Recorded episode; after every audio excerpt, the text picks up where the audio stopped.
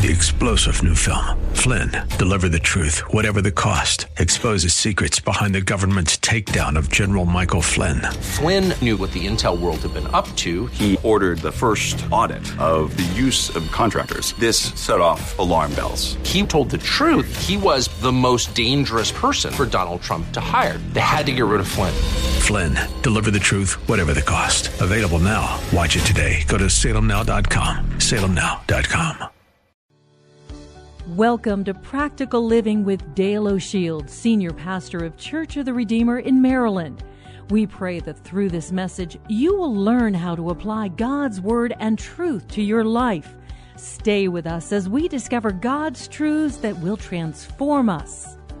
I want to wrap up a series of messages we've been involved in for Christmas this year called Discover. We've been talking about some of the discoveries of Joseph and Mary at that very first Christmas. And I want to talk to you this weekend about the certainty of supply.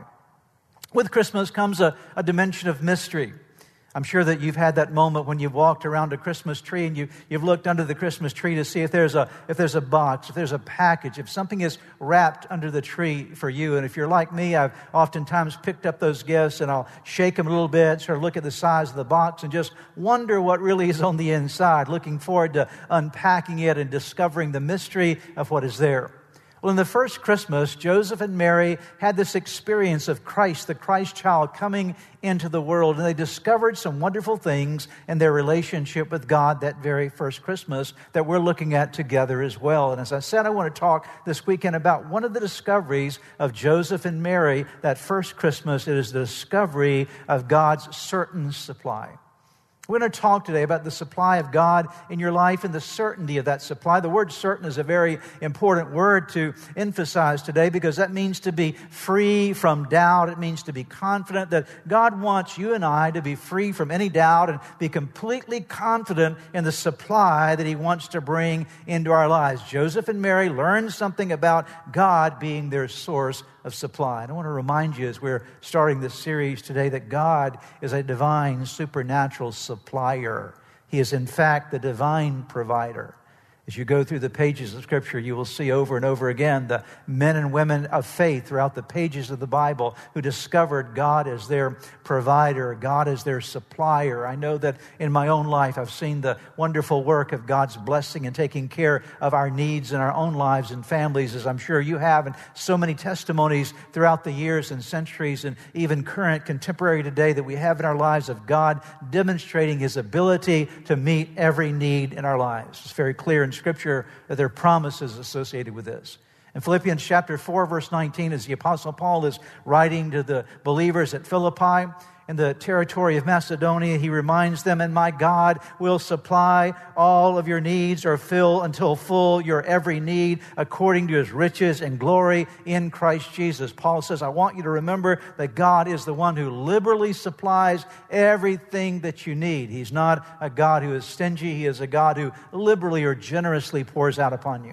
I love 2 Corinthians 9, verse 8, where it says, "And God is able to bless you abundantly so that in all things, at all times, having all that you need," I love that phrase, "having all that you need, you will abound in every good work." God's plan for your life and what God wants to show you in your life is the beauty of Him being your divine provider. Mary and Joseph discovered this, and I want us to discover again freshly today the promise of God being our provider. I want to share with you four things that God provides in our life that you can have the assurance that God will provide you. Number one, God provides timely wisdom and timely direction. We learn this from the story of Joseph and Mary, that they discovered that God was the God who made sure that His wisdom and His direction was right on time for Joseph and Mary. It's true for us as well. Those of you that are around the Montgomery County area here realize that we have a road called I-370, and I-370 comes off of I-270. And a while back, I was driving north on 270 and wanted to take the exit into 370 to head to Shady Grove Road, and that was the path I was going to take. And so I got on 370 and I forgot something. I forgot to pay attention to the exits because if you go on 370 too far, you'll miss the last exit before a toll. And so I found myself missing that sign, and so I had to go all the way to Olney, and those of you who are familiar with the area will know where Olney is, and make a turn to change my direction because I missed a sign. The wisdom was there, the direction was there, but it didn't come to me in a timely manner. See, it's not just a matter in life of needing wisdom and direction. You need it on time. You need timely guidance. Timeliness is critical. It is valuable to us.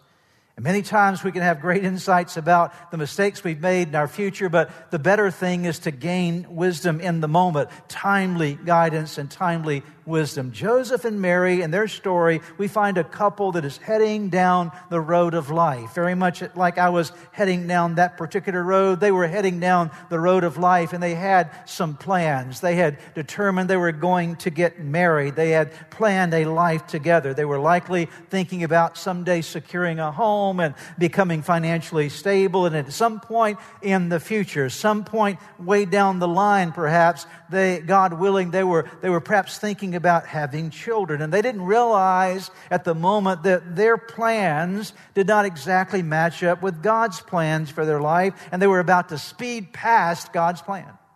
But in that moment, God stepped in to provide wisdom and direction to them in a timely moment. Before they missed the exit, before they missed the opportunity, there was a timeliness of God. Let me take you to Luke chapter 1, beginning in verse 26, and then we'll go down through verse 25 and notice the timeliness of God's intervention. God provided a timely set of directions for Mary and Joseph. In the 6th month of Elizabeth's pregnancy, God sent the angel Gabriel to Nazareth, a town in Galilee, to a virgin pledged to be married to a man named Joseph, a descendant of David. The virgin's name was Mary.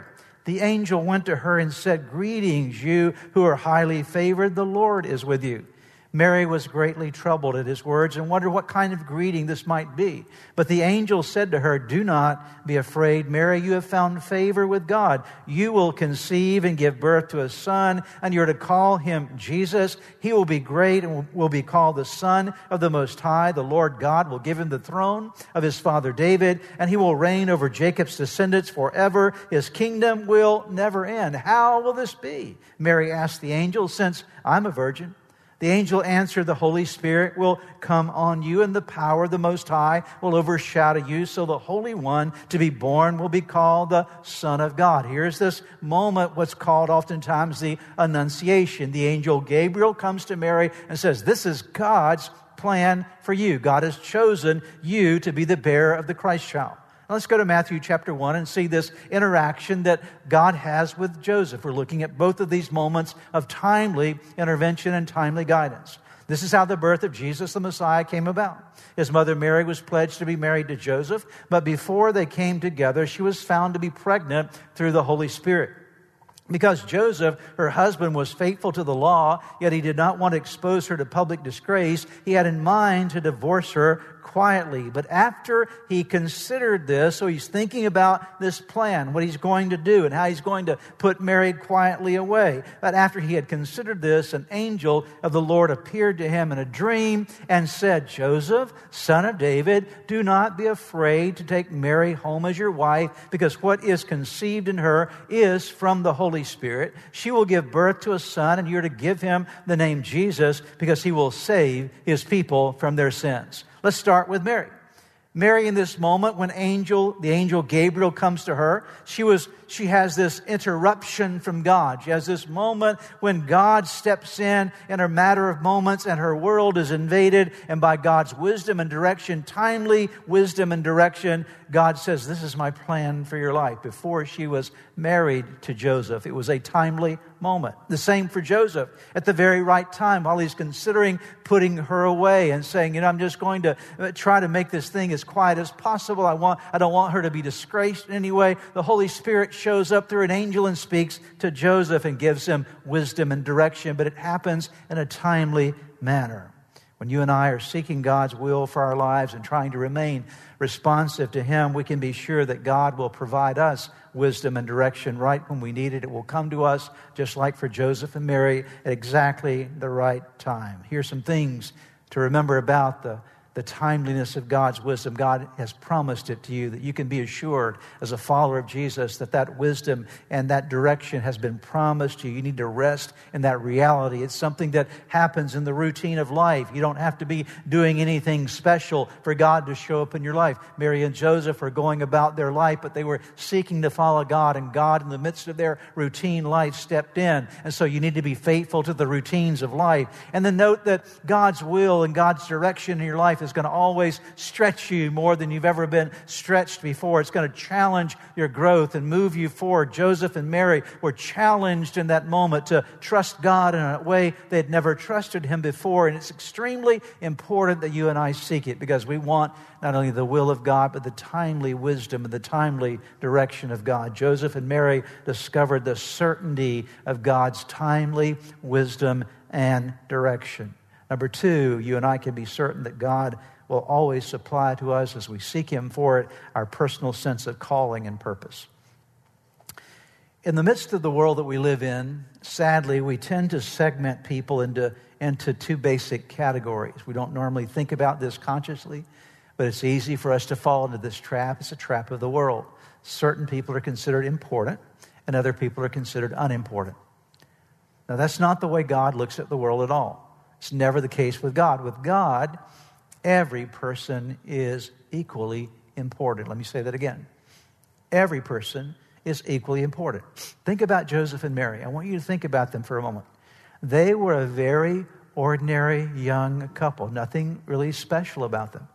If you were walking through a crowd of people during the day that Joseph and Mary walked on the face of the earth, you would have not noticed them as being particularly unusual people or particularly important people. They were just common folks. They were just like any other young couple in Israel during that time, making plans for their future. Probably hundreds of couples planning their marriage during the same time that Joseph and Mary were. Nothing that the world would have notified as being, this is a special couple. But God noted them for a plan. God noted them for a purpose.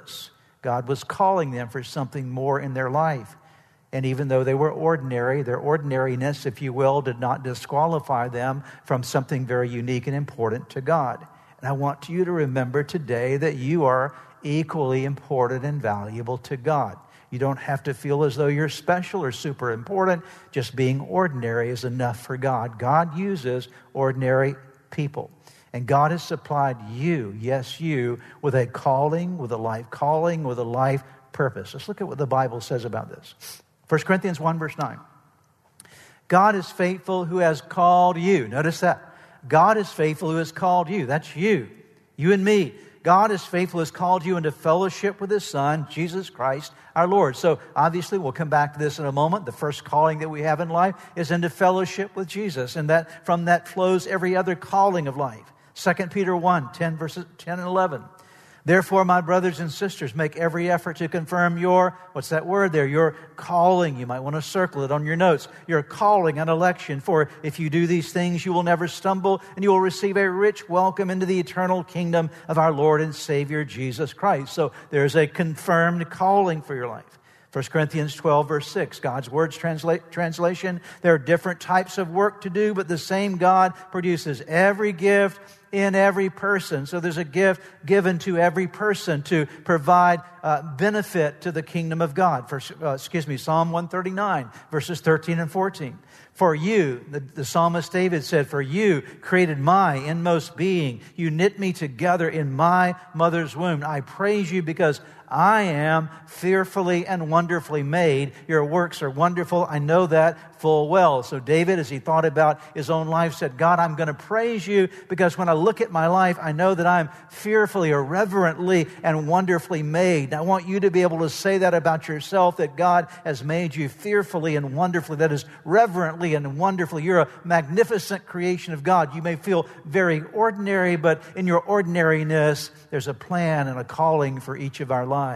And God wants to provide that sense of calling, that purpose for your life. Don't ever doubt that you have a calling from God in your life, and never doubt that you have a purpose for your life.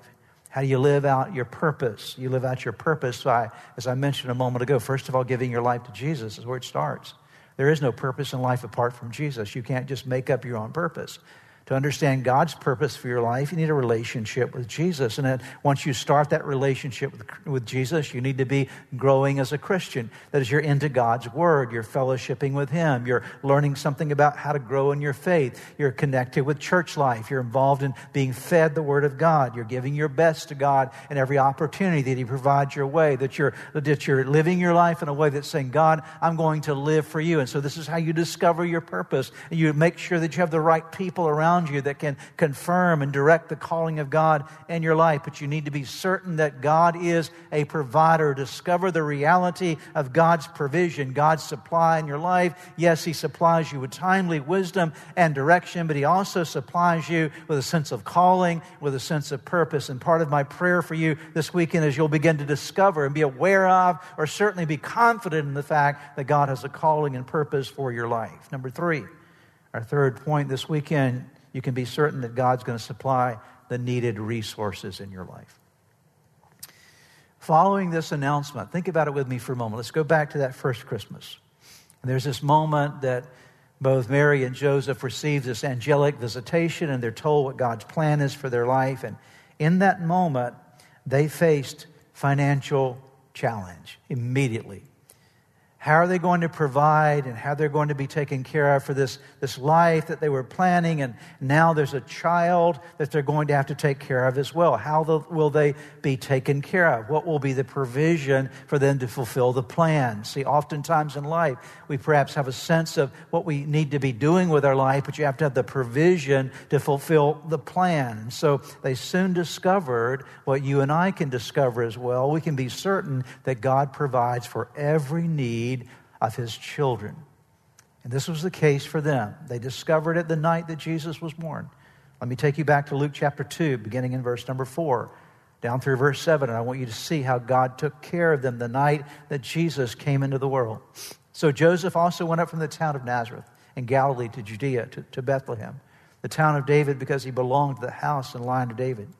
He went there to register with Mary, who was pledged to be married to him and was expecting a child. Let's stop there for a moment. So this is the night that Jesus is going to be born into the world. This is, if you will, the Christmas Eve leading to that Christmas day of Christ's birth, Christ coming into our world, the very first one. And so they've now gone from Nazareth, which is in northern Galilee, and they've gone down to Judea, to Bethlehem, because it's an edict that's been given that they have to be registered again. And so they all are coming there. People are coming to make sure their names are on the proper rolls and to do what the government was requiring of them in that moment. So now they're in a place where they had no home, they had no bed, they were not at their house. They were actually in a place that they needed a room. They needed a place to stay, especially given the fact that Mary is great with child. She's about to give birth.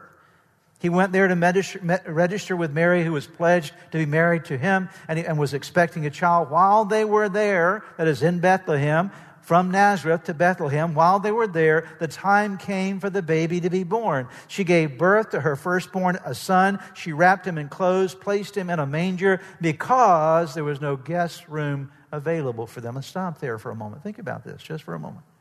Here they are, and they're in a strange place. They didn't live in Bethlehem.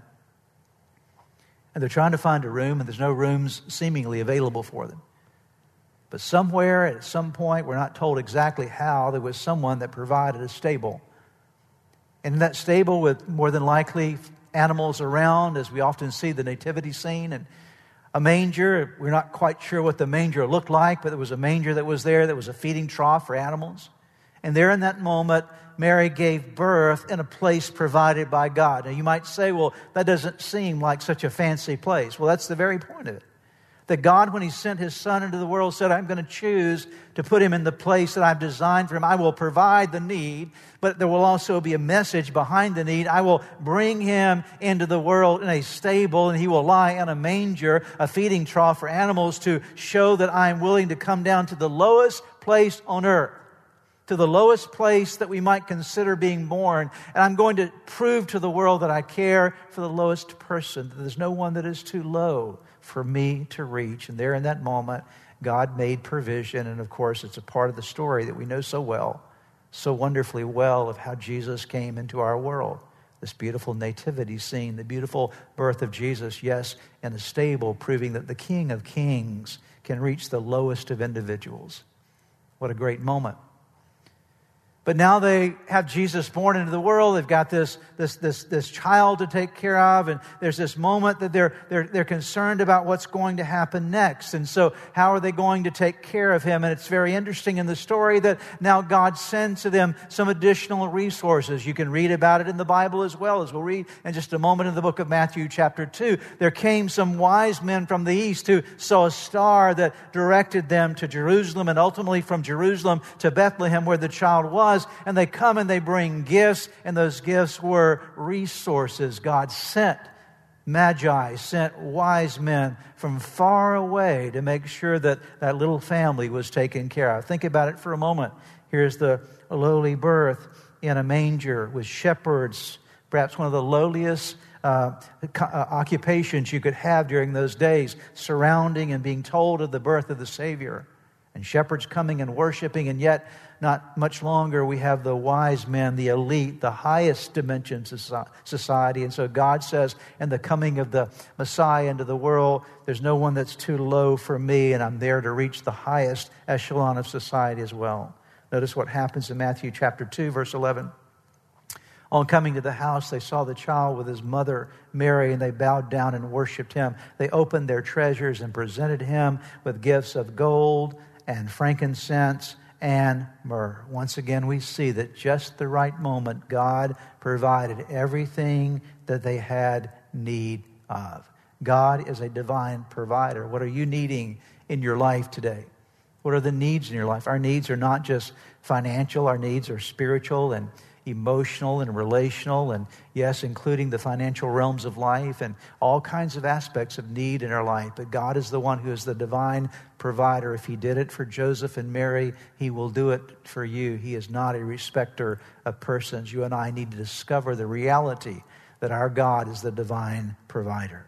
Let me bring us to a conclusion today with our last point, and something that you and I need to discover very clearly, that not only is God, our divine provider, but he's also our divine protector. He provides for us divine protection. Go back in the story of Joseph and Mary for a moment. Now, Jesus has been born in Bethlehem in the manger, the stable there, and then ultimately they end up in a house somewhere, and the wise men come, and they're presenting to Joseph and Mary gifts of gold, frankincense, and myrrh. And then something else happens not long after that. Let me read for you in Matthew chapter 2 what transpired, because it's very important to note what transpired. When they'd gone, that's when the magi, the wise men, had gone, an angel of the Lord appeared to Joseph in a dream. Get up, he said, take the child and his mother and escape. Now that word escape implies danger. And escape to Egypt. Stay there until I tell you, for Herod is going to search for the child to kill him. Now here's this picture. These wise men come. They present their gifts of gold, frankincense, and myrrh. They worship at the foot of Jesus. They honor him, even though he's a child. And then they leave. And right after they leave, God begins to speak by an angel in a dream to Joseph again, and says, Joseph, here's what you need to do. Get up and take the child and the mother. You need to escape from this place because King Herod has a plan to search for this baby child, because he's been called the King of the Jews, and so he's feeling threatened. Herod is by this, and so he's going to search for the child to kill him. Get up and move. That is, God is now speaking in a word that is going to provide protection to this child. And by the way, it's very interesting. Beautiful of the fact that God knew this ahead of time, and even though Joseph and Mary at the moment didn't understand the gifts of gold, frankincense, and myrrh, it was those very resources that would help Joseph and Mary to be taken care of, and the baby for the 2 years they were going to be down in Egypt, that God was taking care of them. But not only were they provided for physically, financially, but they were also protected by God. Perhaps as you have been listening to today's broadcast, you felt a stirring in your heart, something that reminded you that you need to get something right in your life with God.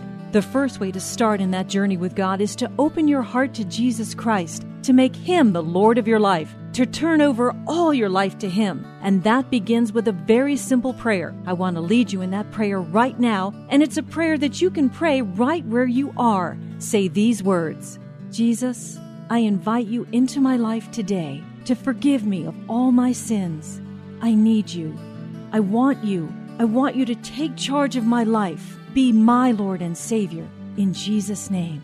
Now, if you just prayed that prayer with me, I want to encourage you with a promise from God's Word that says, when we call on God's name, when we call on the name of His Son Jesus, there is salvation that is brought to our lives. He changes us from the inside out. And the Bible says that if any person is in Christ, he is a new creation. Old things pass away. Behold, all things become new. And that's what's happened to you today as you've opened your heart to Christ. Let me encourage you. You need to take the next step. The next step is to make sure that you get into a good Bible-believing church where you're studying God's Word. And make sure you get a copy of God's Word and begin to read it. Spend some time each day in prayer.